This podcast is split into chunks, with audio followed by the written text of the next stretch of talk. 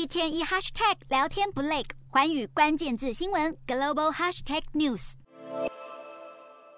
美股今天经过上下震荡后，多半小幅收低。市场担心升息对经济产生负面效应，恰逢财报将在本周大举出笼。美股四大指数有涨有跌，道琼指数下跌三十九点五四点，收三万四千四百一十一点六九点；纳斯达克下跌十八点七二点，收一万三千三百三十二点三六点；标普五百下跌零点九零点，收四千三百九十一点六九点；非半指数上扬五十六点九六点，收三千零八十五点一九点。欧洲股市方面，适逢复活节假期，欧股收市。以上就是今天的欧美股动态。